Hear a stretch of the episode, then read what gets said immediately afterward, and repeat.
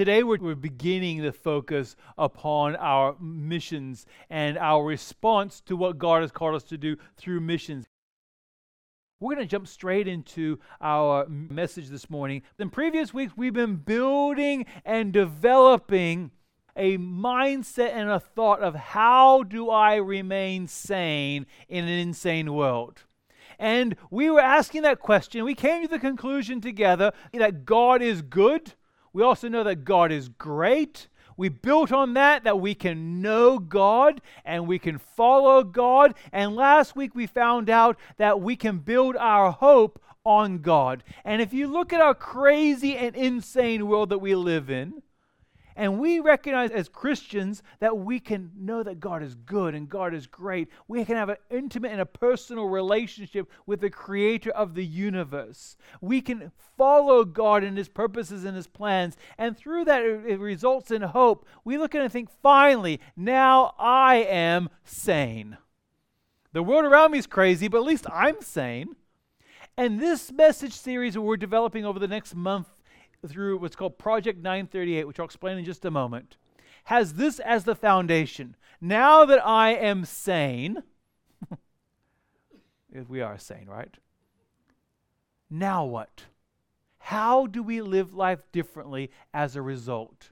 And over the last couple of years, through our missions and our outreach and opportunities, our church has been focusing on a thing called Project 938, which is focused upon Matthew chapter number 9, particularly verse number 38. If you have your Bibles, you can go ahead and turn to Matthew chapter number 9. We're going to look at that in just a few minutes' time. And the underlying theme behind that Project 938 is a commitment to take on some personal responsibility to join God in his work. Both financially, which we'll talk about, but the real focus behind this is an aspect of prayer, of taking on the responsibility to say, God, I'm going to join you in your work by praying that you will send out laborers into the harvest. We look at the world around us and we recognize clearly people need Jesus. And this is not a profound statement. This is a very simplistic statement. If people don't hear the name of Jesus, if they don't know and hear about the love of God, they're never going to have a relationship with God through Jesus Christ. They're never going to know the peace and the hope and the joy of knowing that you have your sins forgiven unless they meet Jesus. So it starts off with us as individuals taking on our responsibility to say, I'm going to join God in his work. Matthew chapter 9, I'm going to read verses 35 through verse 38. And Jesus went throughout all the cities and villages, teaching in their synagogues and proclaiming the gospel of the kingdom, and healing every disease and every affliction. When he saw the crowds, he had compassion for them, because they were harassed and helpless, like sheep without a shepherd. Then he said to his disciples, and this is what we are focusing upon, the harvest is plentiful, but the laborers are few. Therefore, pray earnestly to the Lord of the harvest to send out laborers into his harvest. This praying the Lord of the harvest starts off with love. It's so fitting this morning that we started the service off with singing the song, I Could Sing of Your Love Forever, because that's exactly where this message starts off with. How are we to be praying the Lord of the harvest, to send out laborers into the harvest without knowing and experiencing the love of God and being able to show that to other people? The principle for today is this.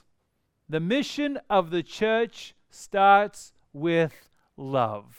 And that's what we'll be focusing upon this morning. I'm going to set a foundation and be explaining through the course of this message what Project 938 is all about. And I'll have some illustrations along the way. And we're setting a foundation this morning that we'll be building upon in future weeks. Because the impact of missions is severalfold. One is it makes impact upon our lives as individuals. What is our responsibility? What is the impact that we can make in our own life, or God can make in our own lives? Secondly, it's those surrounding us that we have in our immediate vicinity for our influence, our sphere of influence. Then from that, we get to have the opportunity to join God in His work to influence people and to share the gospel with people that you will never meet here on earth.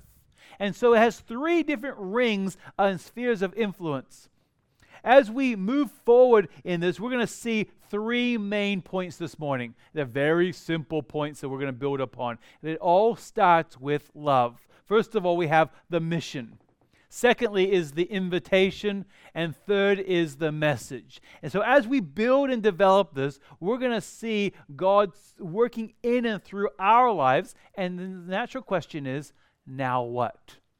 How are we supposed to respond as a result? So let's start off with the first part, the mission, follow.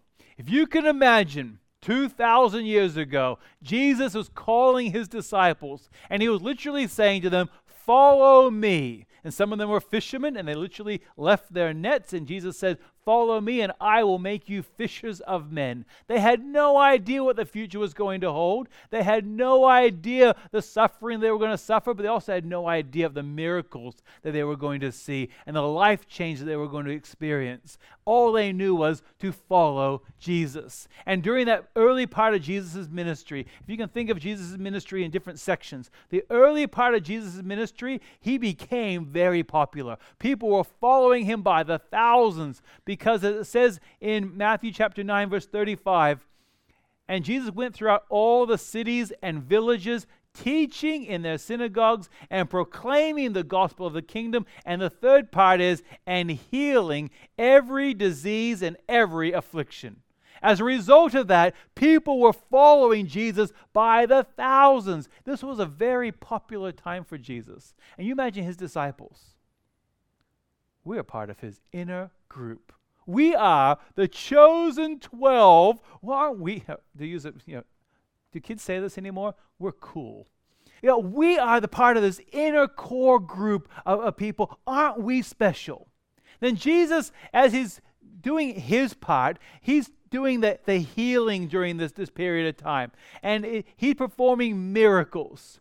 What He's doing by performing miracles is He's substantiating His message. It says that He went throughout all the cities and villages, and He was healing every disease and every affliction. He was doing something that only God could do. Literally, He was substantiating His message. I am God, and I'm going to perform a miracle to prove my point, because anyone can come along and say, I'm God. And Jesus does the miraculous and healing every disease and every affliction.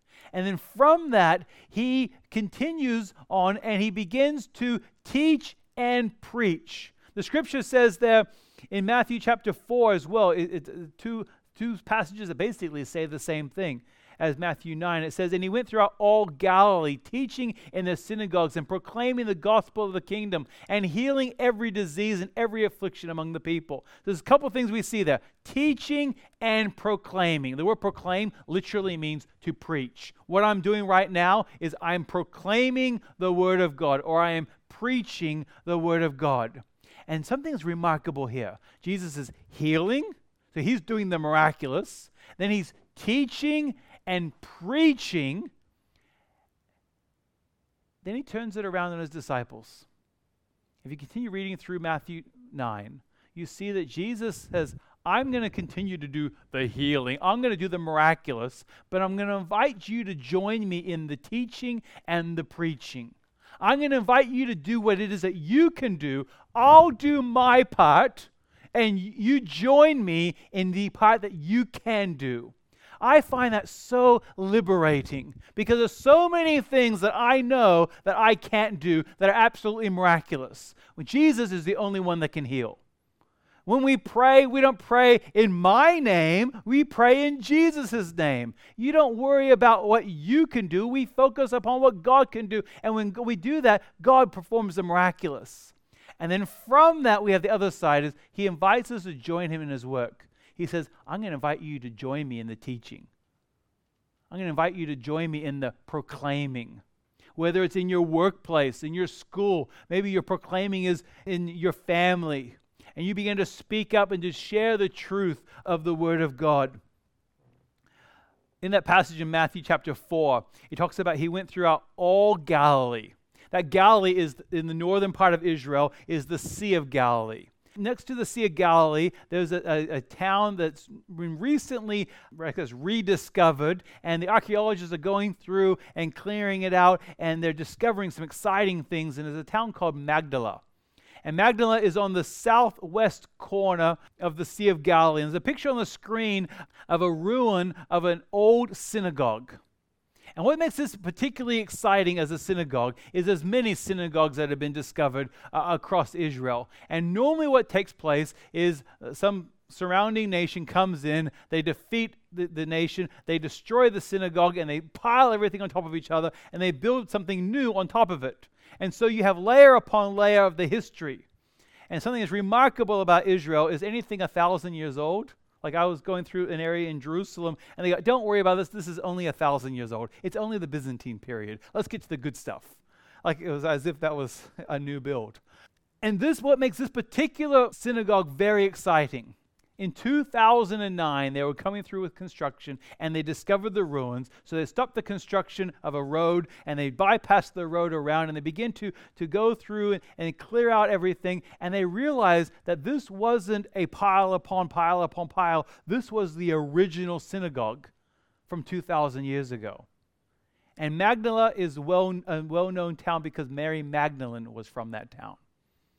And what makes this particular synagogue so exciting, if you look at where there's a center rectangle in the center of the building, that's where the person would have stood to teach. And the surrounding big rectangle around it is where the people would have sat. And to give you perspective on size, it was very similar to the size of about one of these sections of our auditorium.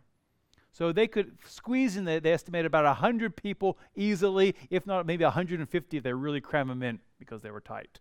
And in the center, there was an area where they would have taught.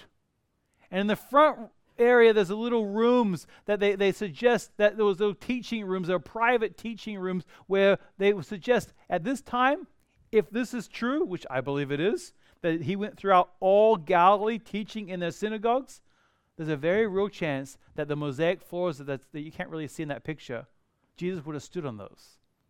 And it's exciting to see Jesus would have stood there and taught at that very place. Not just in this area, but that exact, he saw what I saw. I saw what he saw. That's exciting. And the point behind that is, in regards to our mission to follow him, he isn't physically here right now. But through his salvation and through the Holy Spirit, the message of the gospel is here right now through every single one of us. Jesus is not here on earth to preach the gospel any longer physically, but we are. And that's exciting to me because what we have now is thousands and millions and billions of opportunities to share the wonderful hope. God's going to continue to do the healing. He's going to do the miraculous that only God can do. We're called now to do the teaching and the preaching that we're called to do. So it starts off with the mission is to follow. And then it moves on from that is the invitation. The invitation is to pray. We are being invited to join God in his work. The passage in Matthew 9 continues on. In verse number 37, it says, "Then he said to his disciples, 'The harvest is plentiful, but the laborers are few. Therefore pray earnestly to the Lord of the harvest to send out laborers into his harvest.'" He's inviting us to join him. And he makes it very specific. And he makes the obvious. He looks around and he goes, there's a lot of work to do. You can imagine Jesus standing there and there being literally thousands of people surrounding them, waiting to be healed, waiting to hear the teaching and the preaching of Jesus. And Jesus looks at the people with compassion and says, there's a big harvest of people. People need to hear the truth. But look at us. There's only 13 of us altogether. The laborers are few. And he turns it around. And rather than saying, work harder, give more, be better, he challenges and invites us to join him by praying.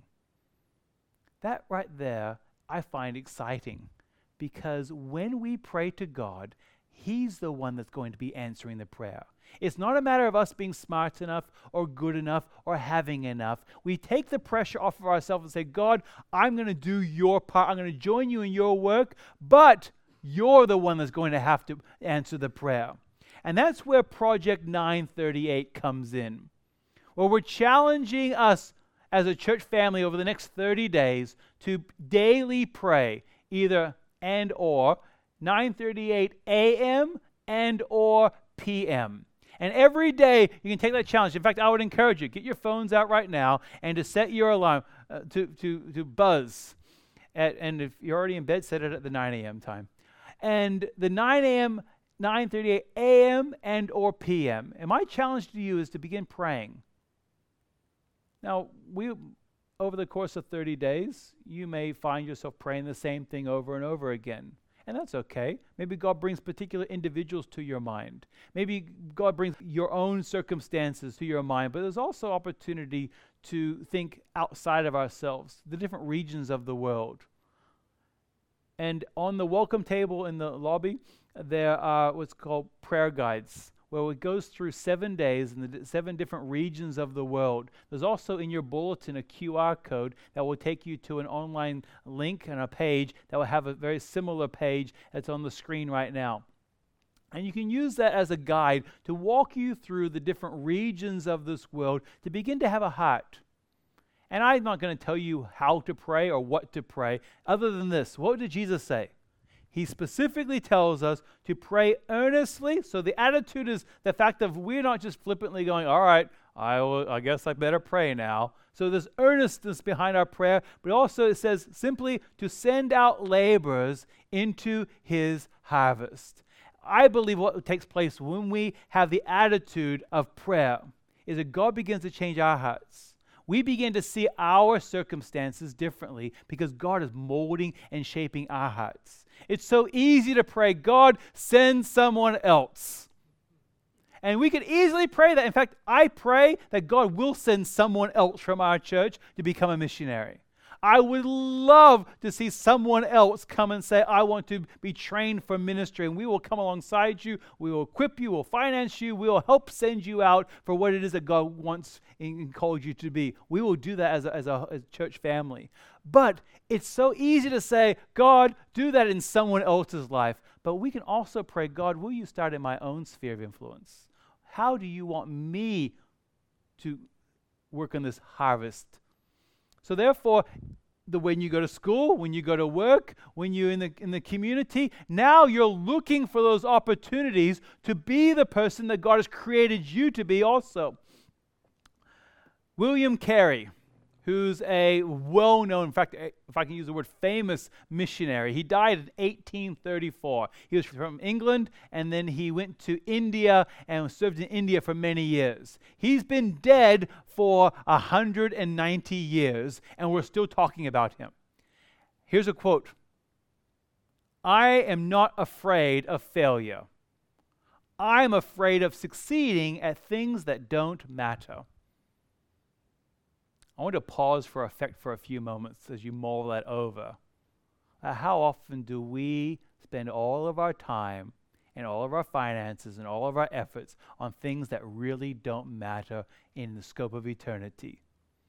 When I read that quote, I said, I got to use that, because that's personally very convicting. How much time do we waste? And we just say, okay, God, I guess God wasn't doing anything there. In reality, we're focusing on the wrong things. And you imagine the change of perspective from the disciples. They went from being people that were following Jesus and with the crowds around them, and then thinking to themselves, aren't we something special? And then Jesus turns it around and says, the laborers are few. Pray, therefore, the Lord of the harvest to send out more laborers into this harvest. And you imagine the perspective change. No longer is it about them. Now it's about how we can equip others. That's why we have discipleship groups. That's why our youth discipleship group is called Grow, because we want to see the youth grow and develop. That's why we have the adult Grow nights on Friday nights, so we can see you grow and develop. That's why we have discipleship groups. It's honestly, and this is going to sound blunt, but I'm not trying to be blunt and mean, but it's not just to equip you with a bunch of knowledge to sit. is to equip you with knowledge so that you can go out and teach and proclaim to other people and equip you for the work of the ministry. And what we see is we have a mission to follow Jesus Christ. We have an invitation to pray to God for more laborers. And then third is a message. And the message is the message of love. This message of love is at the foundation of absolutely everything that we do. If you have your Bibles, turn to the book of 1 John, chapter number 4. In the book of Matthew, chapter 9, verse 35, it says, "And Jesus went throughout all the cities and the villages, teaching in the synagogues and proclaiming," what did he proclaim? He proclaimed the gospel. That is the good news. When Jesus was teaching here, he, at this particular time, this was early on in his ministry, he knew what the future was going to hold. He knew that he was going to go to the cross. So therefore, when he talks about proclaiming the gospel, he's looking forward to him dying on the cross. He's looking in the future and saying, I'm going to die on the cross for your sins. Now we look back upon the cross, and we look back to the gospel and say, look what Jesus Christ did. That it all comes about with love. The book of 1 John, this is no surprise, was written by a man named John. And John was an apostle of Jesus Christ. He was one of Jesus' close inner circle. And he wrote several books of the Bible. He wrote the book of the Gospel of John. Then he wrote 1st and 2nd and 3rd John. And then he wrote the book of Revelation. And you look at his life. And he wrote the Gospel of John, and in the Gospel of John, he describes himself. I guess if you write the book, you can describe yourself however you want to describe yourself. He describes himself as the disciple that Jesus loved, which I guess if I'm going to write the book, I'll write myself really nicely in there too. He had a close and personal relationship with Jesus Christ. Many of the other disciples had gone and been martyred and killed for their faith, but John remained. And rather than being killed for his faith, he was exiled to the island called Patmos, which is in the Mediterranean. And there, as now as an elderly man, looking back upon his life and looking back upon the relationship that he had with Jesus Christ, and he probably reflected upon meeting Jesus for the first time and hearing the message and seeing the miracles performed and then seeing and listening to Jesus as he's up a room and as he's teaching about the fact that he's going to be leaving them. And he remembers Jesus on the cross dying and the suffering and the sense of hopelessness that they felt. And then 3 days later when he rose from the dead, the sense of excitement that they all expressed. Then the preaching of the gospel and the church started and all the various things that took place. And he probably thought back and reflected upon the people that his lives had been changed. And rather than just crowds of faces, he probably thought of individual people. And now he's an elderly man and he's writing a letter. And in the book of 1 John, in 1 John chapter 1, verse 3, it says, "That which we have seen and heard, we proclaim also to you." Could you imagine an old grandfather sitting with his grandchildren telling stories about the past? Let me tell you about what Jesus did. And every single time you sit with John, he'd probably tell you another story about Jesus. And then he goes on in a number of different places in the book of 1 John. He calls everyone his little children. And you imagine like a grandfather talking to his grandchildren. What sort of message would he be sharing? Have you ever sat with a person that is close to death? A person that knows they're going to be passing away soon? You hear wisdom. And there's wisdom with age, and there's wisdom in that perspective of life. John walked with Jesus, and he had wisdom and experience. I was thinking about sitting with people that recently passed away, and I know I've sat with some of your family as they've been close to passing. And I consider every single one of those a tremendous honor. But one particular lady I was thinking of this week, which is Maz Webster Ward. And she passed away for just a little over 2 years ago. She was part of our church the very first Sunday of our church. She showed up to church and she had a happy and outgoing personality. And the second week of our church, she was a greeter at the door. And she was greeting people. And she wouldn't be embarrassed if I shared this part, she had a really rough and difficult past.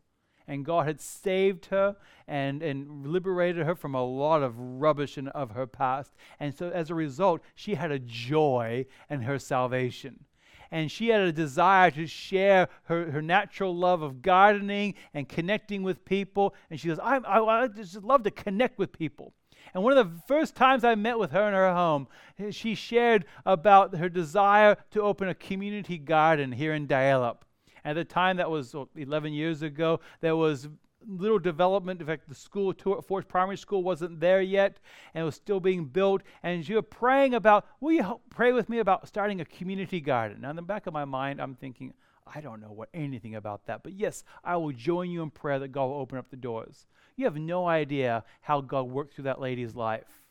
She gets on the phone and starts talking to the developer, Satterly, and others, and she has land donated, and then she gets funds donated, and there's literally $700,000 worth of equipment and land donated because of one lady goes, I want to start a community garden to bring our community together. In the back of that, she says, I want to share the gospel. And then when she found out that a second and third time that she had been diagnosed with cancer, and the end was very near, and we know that if you knew her, she suffered very much in her last days, sitting with her beside her bed. When you sit with someone like that, you don't talk about junk. You don't talk about nothing. You talk about things of wisdom. And you hear perspective from a lady that, and when she says, I love you, you go, oh, like it means something. And when she says something, you hang on to the words because those words are words of wisdom. Now you can imagine sitting with John. He's been with Jesus. He says, I want to share some words of wisdom with you. I have a lifetime of ministry and a lifetime of stories to tell you, but I'm going to bring this down and narrow it down into a couple short little chapters called 1 John. And he gives some warning in the early part of the chapters, but then he focuses our attention to love. The message of love, 1 John chapter 4. We're going to read verses 7 and 8 and then go down to 19. And as you see this word love, if you know your Greek, the common Greek word there is the word agape. So this isn't just a great like. This isn't just a relationship. This is unconditional love, as we see the word love all the way through this passage. Beloved, let us love one another, for love is from God. And everyone who loves has been born of God and knows God. And anyone who does not love does not know God, because God is love. And verse 19 gives us encouragement. It says, we love because he first loved us. You see, real love has its origins with God. That's how we know how to define love at all. And so often, if you've been to like a wedding, and I performed a number of wedding ceremonies, and I think it's lovely when people have scripture in their wedding ceremonies, but oftentimes they don't know what to do. They go, I'll just do 1 Corinthians 13, which is an amazing passage. It's been well used, but it's an amazing passage when we begin to apply it. And so oftentimes, though, when we think of love, we have this attitude. If you will, then I will. If you show me love, then I'll show you love. 1 Corinthians 13, I won't read the whole passage, but it says, love is patient and kind. Love does not envy or boast. It is not arrogant or rude. It does not insist on its own way. It goes along. And finally, in verse number 8, it says, love never ends. And so often we naturally define love as, if you are patient, then I will be patient. If you are kind, then I will be kind. And what we discovered, and if you've been married for more than 30 seconds, you discover that love is patient, but you know, I hope it's longer than my patience. I hope it's deeper than my kindness. You know, envy and boast is not arrogant or rude. It does not insist on its own way. Ouch. And finally, love never ends. And we have a misinterpretation of love because we have the attitude of, if you will, then I will. But if we take that attitude and turn it around towards God, how does God look at love? God's love is certainly patient.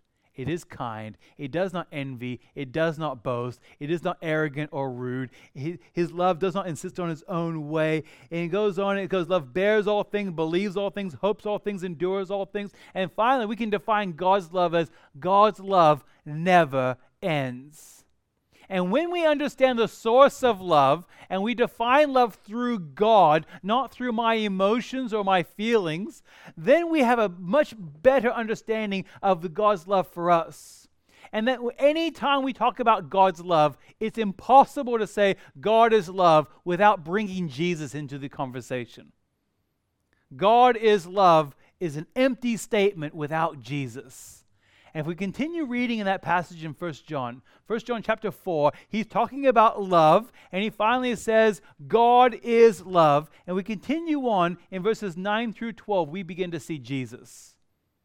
And John here is explaining that we need to love one another, which is important. If you have children, you've told your children, be kind to one another, love your sister. And then it continues on and it refocuses us to Jesus, where he says in verse number 9, in this the love of God was made manifest among us. In other words, how do we see God's love? That God sent his only Son into the world so that we might live through him. In this is love, not that we have loved God, but that he loved us and sent his Son to be the propitiation for our sins. I'm going to explain that word propitiation in just a moment. Verse 11 continues on. Beloved, if God so loved us, we ought to love one another. No one has ever seen God. If we love one another, God abides in us, and his love is perfected in us.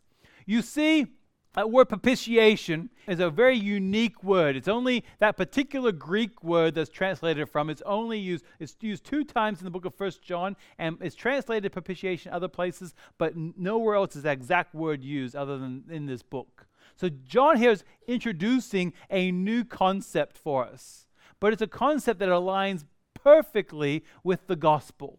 Propitiation is a word that literally means atonement. It's the word that has the understanding of atone for a wrong. Now, I'm going to give you a very incomplete definition of propitiation using a story, and then we'll make it more spiritual in just a moment. Men, if you have a wife and if you've ever messed up, you've said the wrong thing. You hurt your bride and you hurt her feelings and you feel horrible about it, you know instantly this is going to cost me. And as you think through and you think, well, I'll start off with chocolate. And you go down, and Woolworths currently has the family box of Cadbury chocolate at half off, so this is a good week to be in trouble. And you go and you buy yourself chocolate for your bride, and you say, I'm going to buy chocolate. And then you know that what you did and what you said, chocolate is not enough. So you're walking by the flowers at Woolworths, and you realize the flowers at Woolworths are nice, but you know what? They're not nice enough, because they're also affordable. So you leave there and you go to the florist and you allow the florist to convince you to get the dozen red roses with the baby breath in there. And you have the roses and the chocolate, and you think to yourself, that's good, but it's not enough. And you go to the jeweler and you stand there in front of the glass cabinet and you say, show me the diamonds. And they pull out the diamonds, and you begin to look, and you choose something that you know your bride is going to love and wear with glee and show all her friends. And you go and you carry that, and you make an apology. You don't just say, sorry. You say, I'm sorry, and here's some chocolate. And you can see the hurt, you can see the pain beginning to subside, but not enough. So you give her the flowers, and it's going a little more. And then you give out the big one that you know is going to cost you a lot of overtime. And you hand that to your bride with an apology that's a very sincere apology. And it atones for the dumb thing that you did. Now, that's a very incomplete description of propitiation. But when Jesus is our propitiation, we have us as people that have done wrong. And it's not just the worst thing you've ever done. It's every single sin you've ever committed. The very smallest sin was enough to send Jesus Christ to the cross. Every single one of us calls us and makes us guilty before a God that's described, and sometimes we think of the wrath of God as some sort of unjustified anger. The wrath of God is a thing that is totally justified. It's an explanation of God being completely holy and us being sinful, and the wrath of God is God's righteous justice that deserves a payment. And we could try to buy all the chocolate and all the flowers and all the jewelry in our entire lives, 1,000 lifetimes, and never be able to atone for our sin. And that's where Jesus comes in. And anytime we talk about the love of God, we have to include Jesus in that conversation. And it's Jesus that bridges the gap between God and man. And by dying on the cross and his blood being shed for our sins, the Bible uses the word for the remission and for the covering of our sin. Through that, we can enjoy salvation. Through that blood and that sacrifice that we have now an intimate and a personal and eternal relationship with the creator of the universe. And the wrath of God has been put aside because of Jesus Christ. And when we look at that, we can see that we're invited by Jesus Christ to share that message of love with other people. We can never do the saving ourselves, but we can help bridge the gap between God and man. We can begin sharing the message through our prayer, through our sharing the good news, through our financial giving to others to be able to go. Right now, there's people upstairs taking care of your children. They're not just serving the kids because they were rostered to. What they're doing is they are helping to bridge the gap between your children and God. When you go to work, you're helping to bridge the gap between your work colleagues and the people that you serve at work and God. When we give and when we pray, we're helping to bridge the gap between God and mankind. Theologian Carl F. H. Henry said this: "The gospel is only good news if it gets there in time."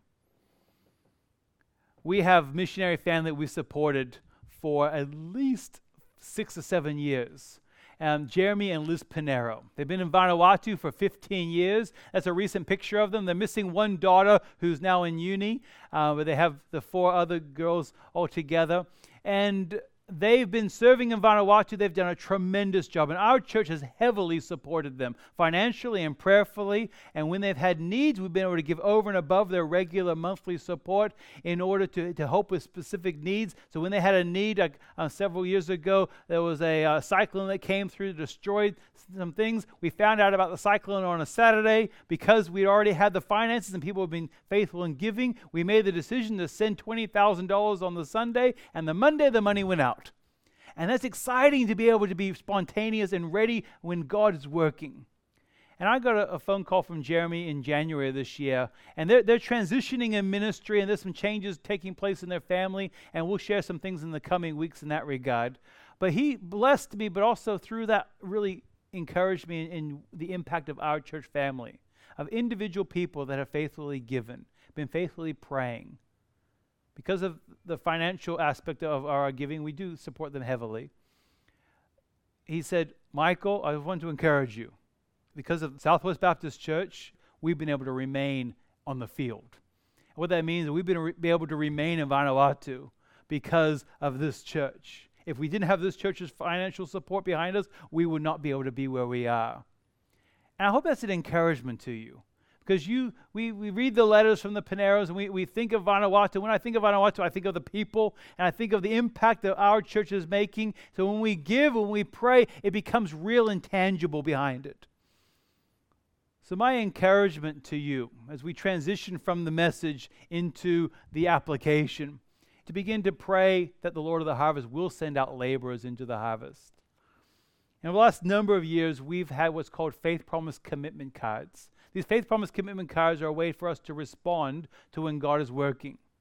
A couple of things I'll just explain very quickly about these cards. I didn't put them in your bulletin. They're on the welcome table just outside because I want you to spend some time in prayer before you complete it. First of all, there's nowhere on this for your name at all. This is simply, first of all, to help us to budget, but also to encourage us in the participation of our church family.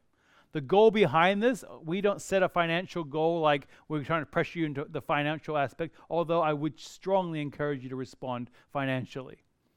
The goal behind this is participation. What is God doing in your heart? How is he molding and shaping you in responding to the mission of the world around us?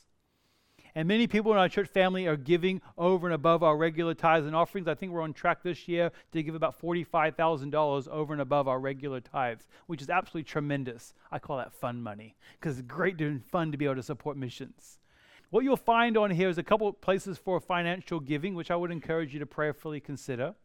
But the aspect that I would like for every single person, I believe no one has any excuse to not do the bottom part, which says, I will pray for our mission outreach.